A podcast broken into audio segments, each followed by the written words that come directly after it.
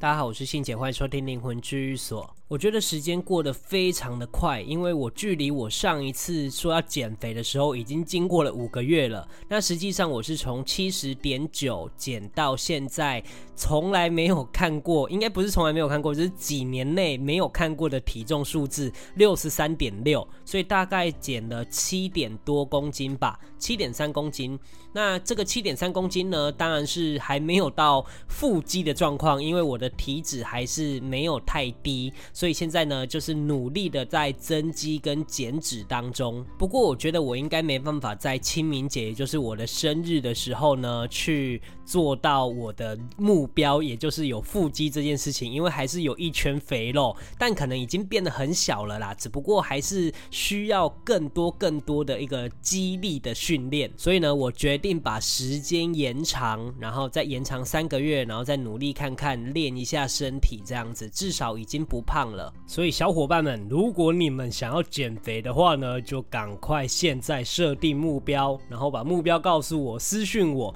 我来跟你一起执行，这样子我们就会比较有伴。所以不要再让自己胖下去了。如果在吃东西的时候，你就节制一下，不要再让你的身体遭惊，然后还影响到健康。那我今天要来分享一个故事，就是一间民雄起源的庙，就是大士爷庙。那什么叫做大士爷呢？这个大士爷他的形象呢，其实就像是一个鬼王一样。那民间相传呢，他是被观音菩萨所收服的一个鬼。而且大家知道吗？大士爷只会在普渡的时候出现，这跟民雄早期的一个历史传说其实是有相关的。就是据清末一八九八年的大士爷庙的由来，他说呢，乾隆年间呢，就是当时是农历七月一号的时候，每天只要到了下午呢，就阴风惨淡，然后都听得到鬼哭的声音，所以居民就很害怕啊。结果就有一个观音大士，身高一丈多，头身双脚，身穿红甲，青面獠牙。舌吐火焰，屡次现身于街中，而且只要这个大士一出现啊，这些阴风跟鬼哭的声音就会停止。所以这些居民、啊，因为知道这个大士他其实是可以镇压这些鬼魂的，然后呢，所有的商家呢都共同的提倡说，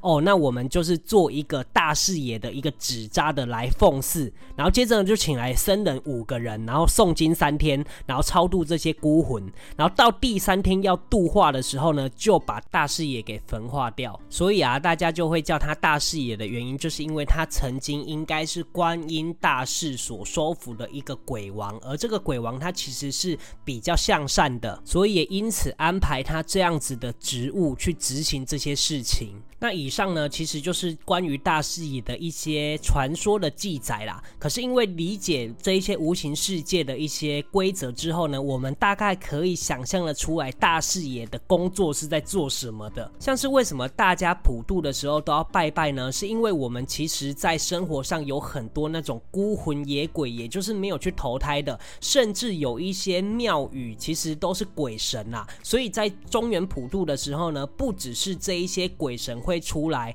之外，还有一些鬼魂也会出来吃东西嘛。而且你知道农历七月就是鬼门开嘛，所以有很多鬼啊会从地府跟地狱出来，然后来到人间这样。那大视野的角色其实是有一点像是在管理这些秩序的，所以其实不只是民雄有大视野，其他地方其实也都是有大视野这这个角色。可是就算不是大视野，我相信在很多地方也都是有管理这些鬼魂秩秩序的角色。所以我们大概可以理解大视野这种灵体，他所学都是比较地下的，也就是地神会所学的东西，也就是学那些地府的东西啦。但是其实我没有真正的看过大视野长怎么样子，所以我觉得他那个形象啊，应该有可能只是为了要威吓，或者是让大家知道说，哇，他是可以镇鬼的一个灵体，所以才把他的形象塑造成这个样子。像是我们修炼的时候，也有遇到别的鬼王。可是他也许就不是大视野，可是你知道鬼王这一个东西啊，它就是等于就是说，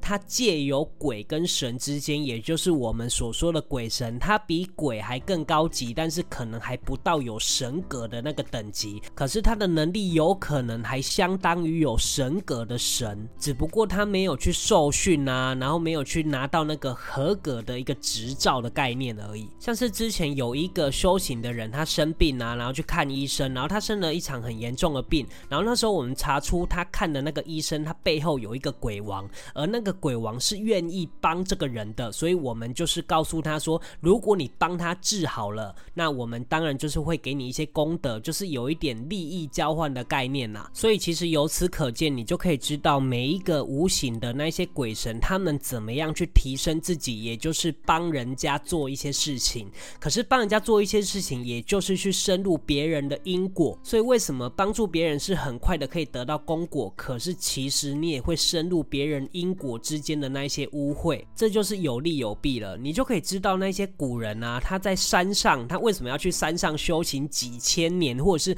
那一些无形的又为什么要去山上修行几千年？就是因为他不想要跟人有做接触。一旦你跟人有做接触，就有这些风风雨雨，也就是接触别人的因果。那这样子对他他们的提升虽然是有所帮助，但是实际上长久下来的话，因果反而会比较多。而且你要深入别人因果的时候，你必须要有一些指令嘛，就是办事的一些指令。但是你就可以知道，这个指令其实代表的就是一个权利。当这个权利握得太久的时候，你就会迷失在这个权利里面，就很像是当政治人物啊。一旦你有某一定的权利的时候，你有可能就会在这个权利里面迷惘。所以那些选择在山中修炼的人或神啊，他们就知道这个道理，所以他们才会选择与世无争，然后修炼自己的。虽然修炼的时间会拉得比较长，可是至少不会沾染别人的因果。可这个时候呢，你就又会发现，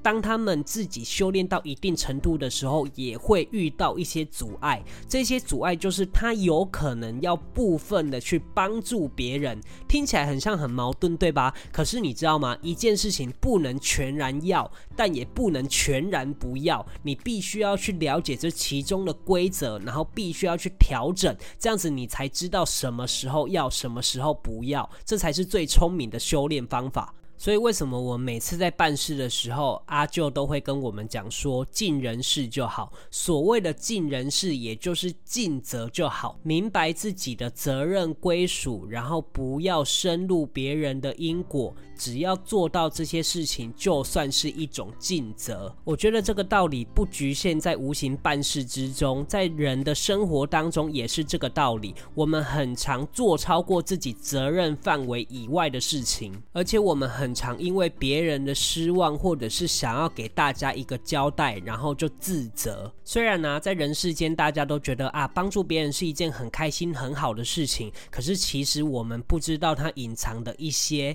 风险。在哪里？那我们知道这些事情之后呢，我们就可以在帮助别人之前呢，先保护好我们自己，接着我们再尽责的去帮助别人，这样就可以。好的，那这一集呢，我就分享到这边。如果大家还没有订阅灵魂居所，也还没有追踪灵魂居所 IG 的朋友们呢，赶快订阅跟追踪。如果你还没有去 Apple Podcast 留言的人呢，也赶快去留言，我都会看哦。那另外这一集，如果你觉得有学到东西，然后也有受到帮助的话呢，也可以不吝啬的抖内跟赞助灵魂居所。那这一集我就分享到这边，谢谢大家收听灵魂居所，我是信姐，我们下周见，拜拜。